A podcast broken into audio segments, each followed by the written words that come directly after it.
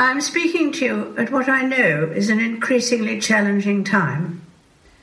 A time of disruption in the life of our country. A disruption that has brought grief to some, financial difficulties to many, and enormous changes to the daily lives of us all.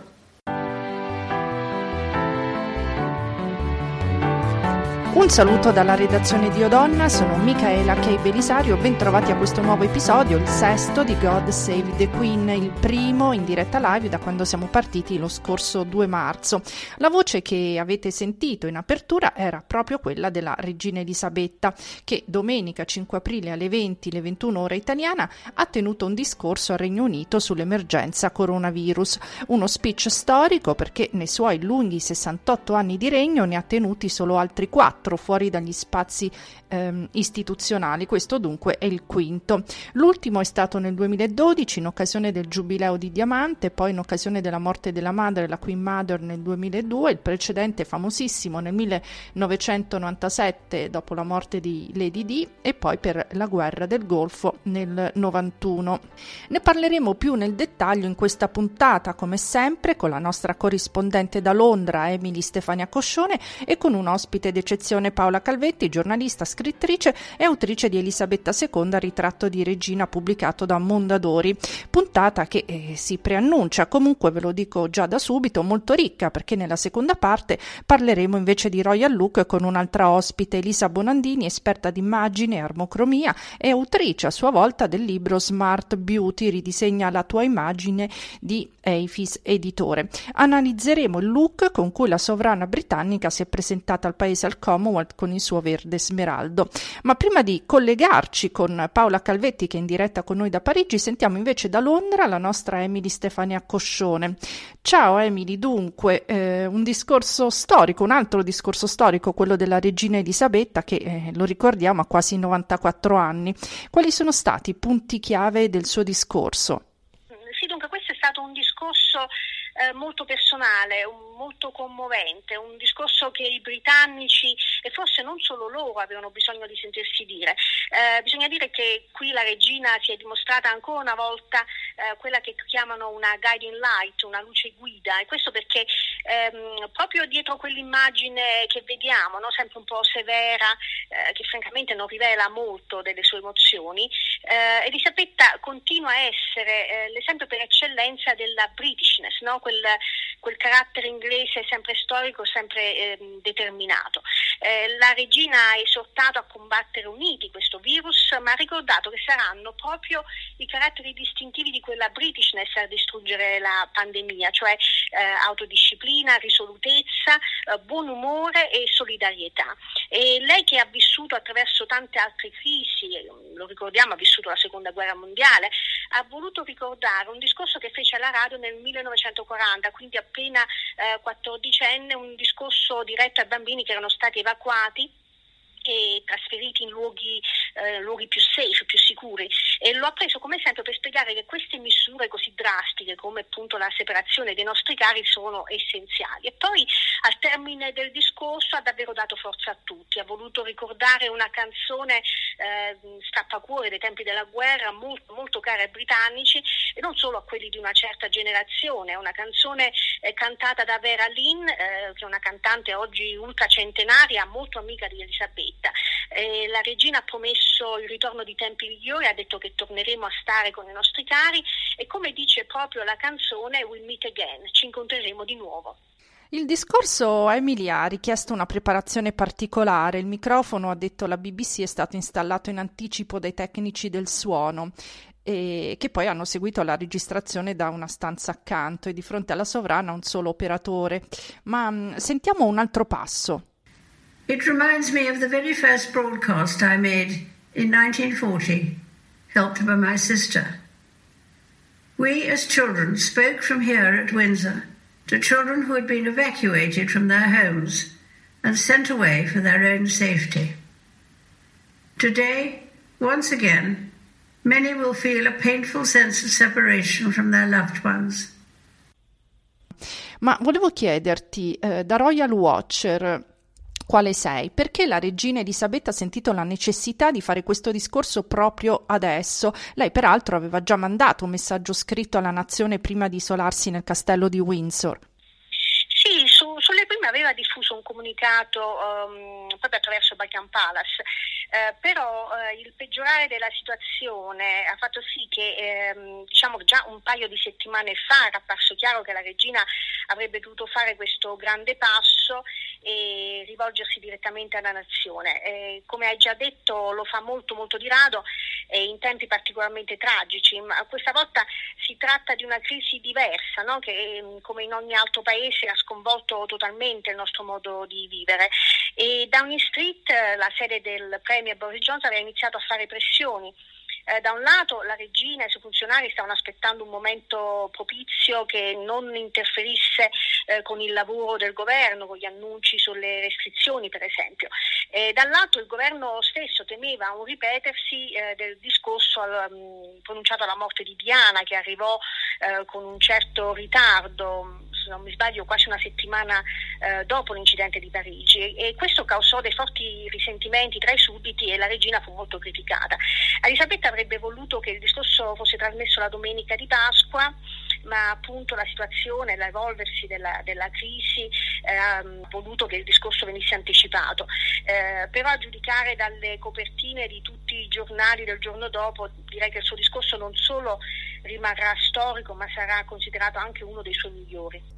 Bene Emily, salutiamo adesso la nostra ospite Paola Calvetti in diretta da Parigi. Paola, tu eh, sei un'appassionata della regina Elisabetta, le hai dedicato un libro. Eh, in apertura abbiamo detto che eh, questo della regina è stato il quinto eh, discorso storico. Sicuramente eh, quello che però eh, la nostra generazione ricorda di più con emozione è stato quello per Lady Di, anche perché ha avuto una storia travagliata. Ma iniziamo proprio da un primo commento sul discorso della regina, come ti è sembrato? Beh, mi è sembrato molto elisabettiano, da era elisabettiana, come diceva Churchill. Uh, mi è sembrato perfetto il suo abito uh, verde, eh, che anche in Inghilterra è significante di speranza. Uh, Angela Kelly, ricordiamo la sua sarta assistente, amica, è l'unica donna che è lì con lei, quindi sicuramente l'ha saputa consigliare per il meglio. Mi è parso molto elisabettiano nella forma, però anche molto tenero, nel senso che eh, il suo modo di parlare era molto più tenero di quanto ci si potesse aspettare, molto morbido, molto dolce. Io di elisabettiano ho trovato soprattutto l'accenno alla disciplina, all'autodisciplina. Sappiamo che in Inghilterra il lockdown è arrivato con un certo ritardo, mentre Elisabetta è confinata a Windsor ehm, da settimane. Eh, quindi la parola autodisciplina mi è sembrata un monito eh, verso il suo governo e un'esortazione ai suoi sudditi. E poi ho amato molto ehm, l'accenno al discorso che lei fece nel 40 durante la guerra quando le bambine, lei bambina con eh, la sorellina Margaret venne confinata a Windsor perché già allora lei, come Emily ci ha ricordato nel suo intervento di ieri, ehm, eh, aveva parlato quella volta ai bambini ed è abbastanza probabile che essendo una signora di 94 anni abbia ricordato con se stessa prima di tutto quel periodo che era stato straordinario per lei, che poi alla fine decise quando compì 21 anni di entrare, quando compì 18 anni scusate, di diventare, di entrare in guerra. Lei si arruolò e fece il meccanico, mentre il papà avrebbe preferito per lei un lavoro d'ufficio. Quindi c'era tutta Elisabetta in quel ricordo e per noi eh, e per il suo popolo, ma anche per, per, tutti noi, è stato come un volerci dire che Elisabetta è sempre, è sempre stata con noi, perché siamo quasi tutti nati ormai sotto il suo regno. Eh sì, è vero, ma è sembrato anche un po' per certi versi un discorso molto nostalgico, come hai ricordato Beh, è una donna di 94 anni, è la regina d'Inghilterra, ma è una signora di 94 anni, quindi è abbastanza evidente che lei abbia ricordato la guerra, anche se ovviamente questa guerra al virus è completamente diversa eh, da quella che è stata la seconda guerra mondiale, però è abbastanza ovvio che lei lo abbia voluto ricordare a se stessa e soprattutto alle persone che l'hanno vissuta, ecco, ai suoi tanti coetanei che l'hanno vissuta. Paola, adesso andiamo nel passato e sentiamo insieme un passo dello speech che la regina Elisabetta fece per Lady Diana. So what I say to you now, as your queen and as a grandmother, I say from my heart. First, I want to pay tribute to Diana myself. She was an exceptional and gifted human being. In good times and bad, she never lost her capacity to smile and laugh nor to inspire others with her warmth and kindness. I admired and respected her for her energy and commitment to others, and especially for her devotion to her two boys. This week at Balmoral, we have all been trying to help William and Harry come to terms with the devastating loss that they and the rest of us have suffered. No one who knew Diana will ever forget her. Millions of others who never met her, but felt they knew her, will remember her. I, for one, believe there are lessons to be drawn from her life and from the extraordinary and moving reaction to her death. I share in your determination to cherish her memory. Eh, dei quattro discorsi importanti che lei ha fatto, importanti e rari perché a parte il, uh, il saluto di Natale raramente Elisabetta parla in, in televisione o comunque sui media eh, in modo, come dire, solenne. Quello di Diana, dei quattro che lei ha fatto, ehm, cinque con quello di ieri, è stato il più controverso, nel senso che è stato forse quello che ha meno sentito, inizialmente sentito. Eh, come voi ricorderete, eh, quando morì Lady Di, eh, Elisabetta, Filippo, la mamma, la mother, rimasero a Balmoral e per almeno tre giorni, da quel 31 agosto, Elisabetta considerò che quello di Lady Di avrebbe dovuto essere un funerale privato, visto che Lady Diana non era più un membro della famiglia reale. Uh, Tony Blair uh, ebbe una grande parte nel convincerla e farle capire che i sudditi e non solo i suoi, ma anche nel mondo, l'impatto emotivo che la morte di Lady Di aveva creato e suscitato nel popolo ehm, l'avrebbe definitivamente in modo clamoroso allontanata. Io ricordo i titoli dei giornali, avete le mani sporche di sangue, Where is our queen? Dov'è la nostra regina? perché il popolo imputava l'assenza rispetto a quel dolore collettivo che aveva invaso le strade di Londra e non solo.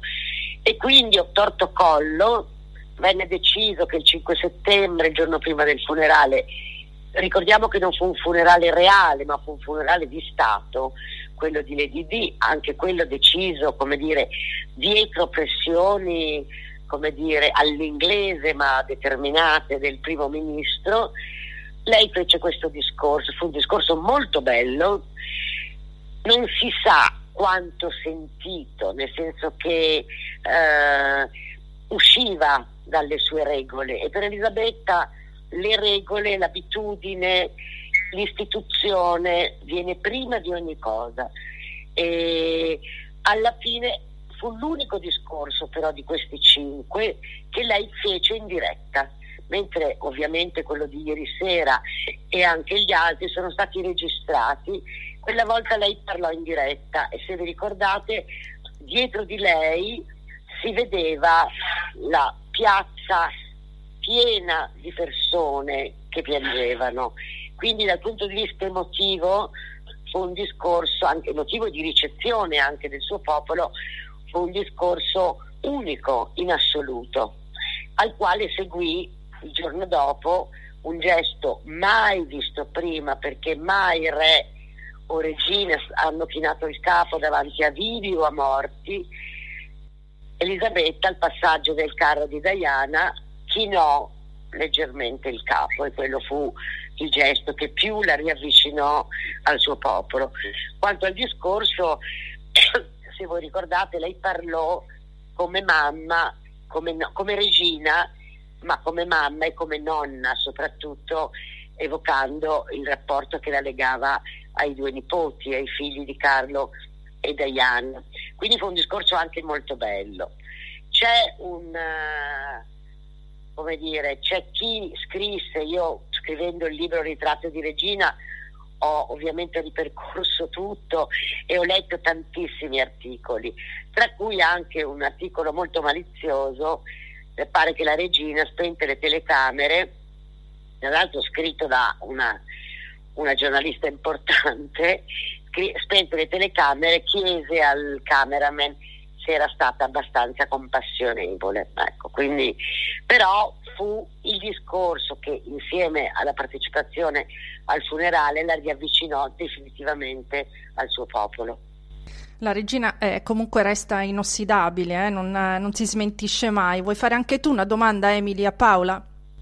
Eh, sì, volevo chiedere, visto che Paola è anche, diciamo, un'esperta mm, per quanto riguarda la, la regina, ehm, volevo chiedere, secondo molti, eh, questo periodo eh, di isolamento per la regina viene visto un po' come un prepensionamento per la sovrana, una prova, una prova generale del suo prossimo ritiro. Ehm, che ne pensi Paola? È possibile? Beh, intanto vorrei contraddirti, io non sono un'esperta, ho molto semplicemente studiato tanto perché il mio editore Mondadori mi ha chiesto di scrivere la sua biografia, che però io ho scritto in modo abbastanza particolare, io ho raccontato la sua vita attraverso gli immensi grandi fotografi che da quando è nata l'hanno fotografata eh, fino all'altro ieri, quindi ho la loro vita in parallelo a quella di Elisabetta, però l'ho studiata tanto, tanto, tanto su libri, articoli, documentari Um, io credo che Elisabetta non abdicherà mai. Quello che lei ha detto, voi avete rimandato nel discorso del 21 aprile del 1947, io dichiaro davanti a tutti voi che, che la mia vita sia lunga o breve, rimarrò, lavorerò per voi ed era ancora principessa. Non, tra l'altro era principessa pensando di diventare regina magari vent'anni dopo, non a 26 anni. Io credo che lei per temperamento e carattere e per come intende il suo ruolo di regina non abdicherà mai, non per vanità, ma per, per, dire, per essere ligia all'istituzione, che per lei conta in assoluto più di qualsiasi altra cosa.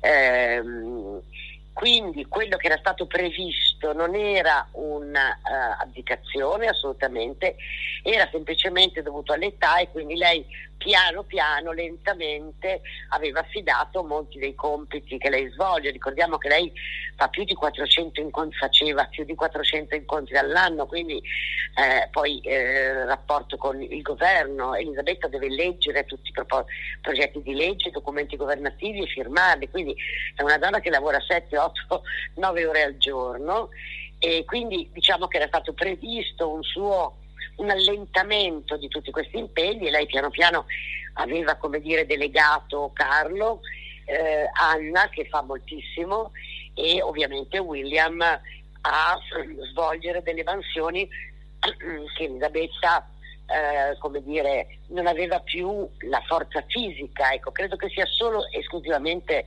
per questo.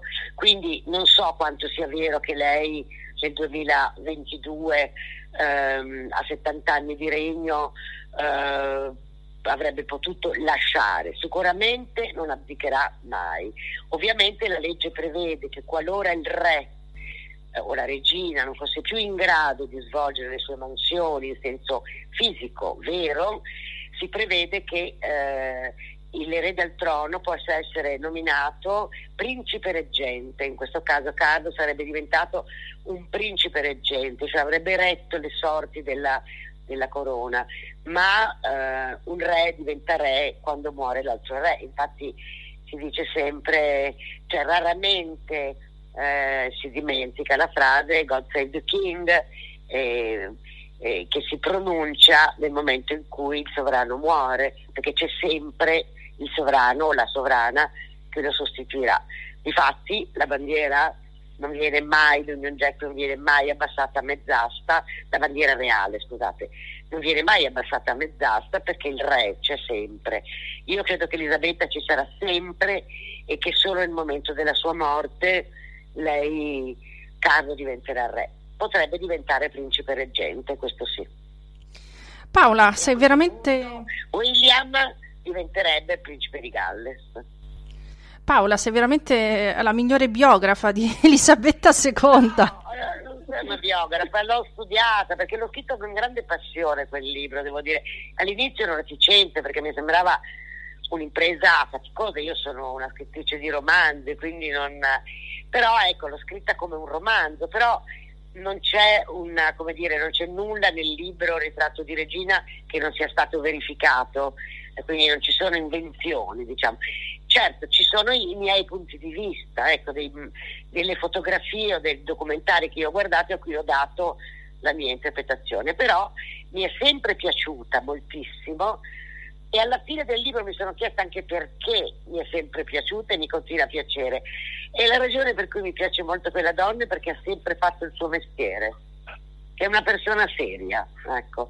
E, mi piacciono le persone serie, è una donna coerente è una donna che ha rinunciato, se si vuole, inizialmente alla vita che avrebbe voluto fare, che è quella di un'aristocratica di campagna che ama moltissimo gli animali, ama la natura, quindi è stata una forzatura dover diventare regina a 26 anni, però poi ha preso sul serio questo impegno ed è la ragione per cui io la ammiro. In più di tutti i capi di Stato che abbiamo sentito parlare, in modo anche smarrito in questi giorni, no? da Macron a Sanchez al nostro Presidente del Consiglio, ovviamente in modo smarrito.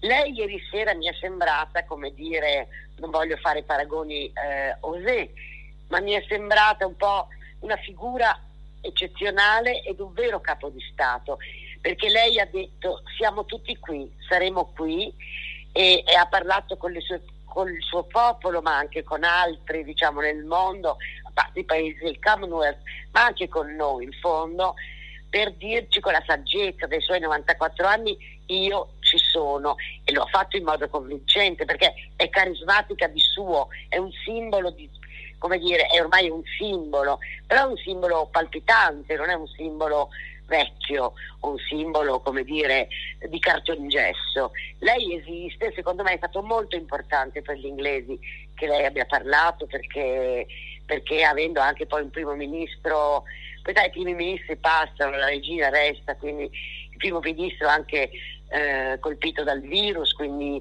eh, c'è anche una, in questi giorni c'è una situazione di eccessiva incertezza eh, in Gran Bretagna, quindi lei è stata un vero capo, insomma, e soprattutto quando mi è piaciuta quando, sapendo di essere vecchia ovviamente, quando ha detto le generazioni che verranno dovranno ricordare, ricorderanno gli inglesi ancora una volta per questa per aver saputo reggere in una situazione così difficile, ho tradotto così per sintesi, mi è piaciuto che lei avesse parlato da capo di Stato delle generazioni che verranno e di quelli che le racconteranno. No? Lei è una donna, come dire, in uscita dalla vita, però ha parlato delle future generazioni e in questo l'ho trovato straordinaria. Sì, ehm, io eh, sì, ribadisco che eh, c'è tanta operazione nostalgia. Come ha detto Emily all'inizio del podcast, alla fine del suo discorso, la regina dice eh, We will meet again, ci rivedremo di nuovo, che è il titolo di una famosissima canzone no? della seconda guerra mondiale. E e la sua cantante Veralina oggi ha 103 anni. Tra l'altro ho scoperto che la canzone è stata usata anche da Kubrick per una scena finale del Dottor Stranamore quando c'è l'esplosione nucleare, persino i Pink Floyd le hanno dedicato un brano. E, e quindi mi è sembrato un, um, sì, un, un discorso... Eh, io credo che sia, come dire, eh, ovvio, quasi ovvio, quasi come dire eh, che lei nelle sue fibre comunque ha quel ricordo, perché anche nel 91 quando lei fece un discorso molto bello, il primo che lei fece extra Natale nel 1991 quando l'Inghilterra entrò nella guerra del Golfo, quindi lei parlò da capo di Stato e capo delle forze militari, perché lei è anche quello, ehm, mh, mm, però ieri era una signora di 94 anni che evidentemente ha nelle fibre, come tutta questa generazione che tra l'altro vediamo falcidiata dal virus, ha come dire come ricordo fondamentale perché anche se Elisabetta lo ha vissuto tra virgolette in modo privilegiato perché i bambini dei, i figli dei ricchi nei giorni del blitz venivano mandati o in Canada oppure lei eh, poiché la regina, il re, la mamma e Giorgio VI non vollero assolutamente, dissero noi restiamo a Buckingham Palace, quindi le bambine sono state mandate a Windsor, ha vissuto la condizione di esiliata, in qualche modo lontana comunque dai genitori.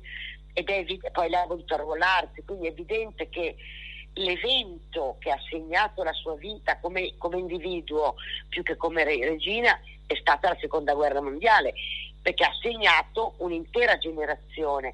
E quindi io credo che sia umano e normale che lei abbia dentro di sé questa, tra virgolette, più che nostalgia, direi questo ricordo impresso a fuoco nella sua memoria, nelle sue fibre, proprio nel suo cuore. Era una ragazzina, però era una ragazzina di 14 anni, quindi capace di intendere e volere già allora, non era una bambina.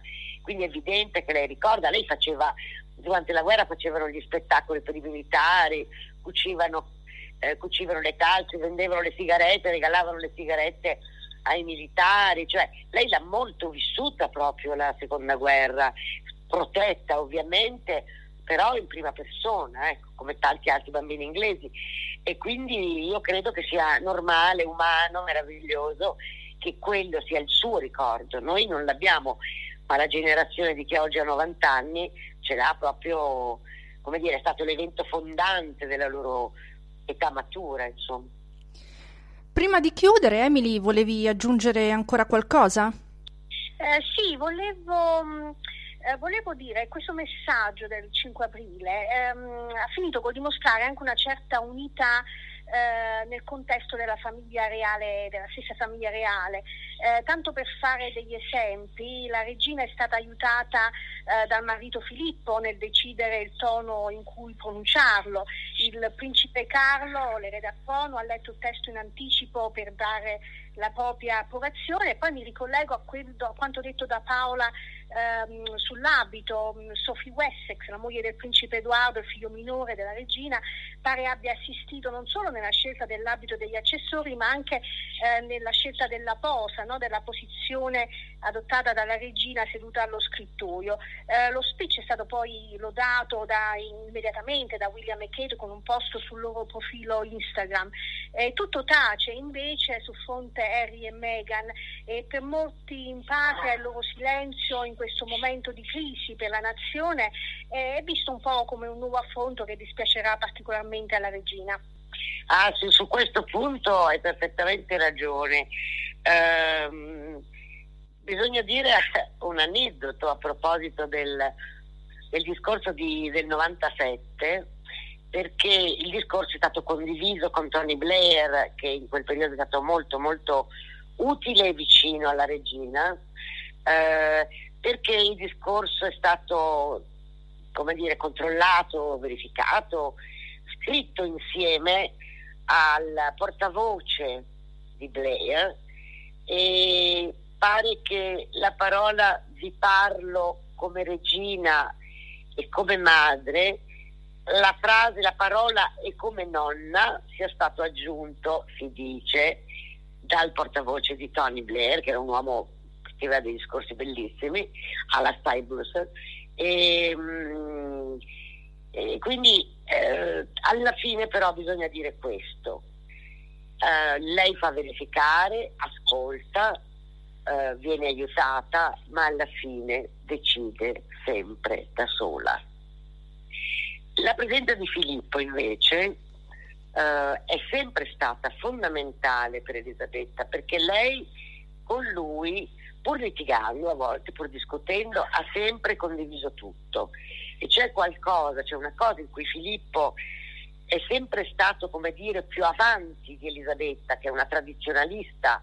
Filippo è sempre stato, ha sempre avuto uno sguardo oltre quando decise, lottò perché l'incoronazione venisse ripresa dalla televisione o quando eh, volle la famiglia su internet, sempre lui che è molto, molto, molto più avanti, molto più aperto, sempre, sempre stato molto interessato alla scienza, alla tecnologia. Credo che però alla fine, alla fine di tutto, sia lei che decide tutto quello che la riguarda. Quanto a Harry e Meghan, devo dire che eh, io sono convinta che ehm, voi abbiate ragione perché eh, essere in Los Angeles alla ricerca di una casa a Malibu, vero o falso che sia quello che gira eh, sui giornali, eh, essere isolati più dell'isolato eh, è un, qualcosa che arrecherà loro molto danno, insomma più in modo come dire sfortunato, hanno scelto il periodo peggiore per allontanarsi dalla nonna e dalla famiglia e, dal, e, dalla, e dal, dalla Gran Bretagna. Eh sì, infatti si dice che Harry stia soffrendo molto per questa situazione, anche perché in questo momento eh, non puoi... Penso di sì, io penso di sì, ma io credo che soffra da un po', ecco, credo che sia abbastanza, tra virgolette, vittima di questa scelta sciagurata. Eh, con Emily abbiamo commentato più volte che non ce lo vediamo a fare la celebrity a Hollywood come una Kim Kardashian qualsiasi. No, ma poi, come dire, eh, pare che anche a Malibu, perché Mali, loro pare cerchino casa a Malibu, Malibu è una zona di Los Angeles, diciamo è fuori Los Angeles, ed è ricercata proprio perché si può stare in pace, e abitata da moltissime star del cinema ma le spiagge di Malibu sono spiagge libere. Io ci sono stata, come chiunque di noi può starci, può andare nelle spiagge, sono delle stupende spiagge libere. E quindi l'idea che arrivino comunque due personaggi con security, con uh, le guardie addosso, che creino questa, che creino l'esclusività nell'esclusività, ma che sia frenante per noi umani, per noi persone normali, pare stia seccando molto. Quindi sembra che nessuno li voglia, insomma, ecco. E io credo che abbiano sbagliato i tempi e creduto molto creduto troppo nel potere della loro coppia e sicuramente Harry che è un ragazzo ferito, si capisce che è un ragazzo fragile per certe cose, penso proprio che lontano anche dalla nonna, dal nonno che comunque in giugno compirà 99 anni e con tutti gli aerei, diciamo i trasporti fermi, l'impossibilità di viaggiare, comunque di contaminare, di dover stare in quarantena, eh, credo che lo faccia soffrire moltissimo. Penso proprio di sì. Ma io non do lunga vita a quella coppia comunque. Sì, infatti anche eh, giornalista Antonio Caprarica, che è stata una delle prime interviste che abbiamo pubblicato nel nostro podcast, eh, prevede il divorzio sicuro della coppia nel giro di cinque anni. Me. Sì, sì, sì, anche secondo me. Bisognerà, beh, lei rimarrà una piccola sperletta e lui bisognerà vedere come si ricreerà il rapporto col fratello e in che modo potrà tornare tra le braccia della famiglia, però la famiglia lo accoglierà sicuramente, perché comunque che, che se ne dica è una famiglia molto inclusiva, mm. oltre che esclusiva. Bene, prima di chiudere ascoltiamo il finale del discorso della regina. We will succeed, and that success will belong to every one of us. We should take comfort that while we may have more still to endure, better days will return. We will be with our friends again We will be with our families again. We will meet again. But for now, I send my thanks and warmest good wishes to you all. Paola Calvetti, ehm, grazie per essere stata con God Save the Queen in questa diretta live. Peraltro ti avremo ospite anche la prossima settimana per parlare del sì, compleanno. Parleremo del compleanno di Elisabetta. Ecco, non vediamo l'ora di ascoltare tutti i tuoi aneddoti che hai citato nel tuo bellissimo libro. ok, va bene. Vi auguro una buona giornata. Grazie Paola, ciao. Bene, dalla redazione di Odonna, da Michaela Kei Belisario e Emily Stefania Poscione è tutto, ma restate con noi perché nella seconda parte con, con Emily e con l'esperta d'immagine Elisa Bonandini parleremo di Royal Look e del look della regina Elisabetta.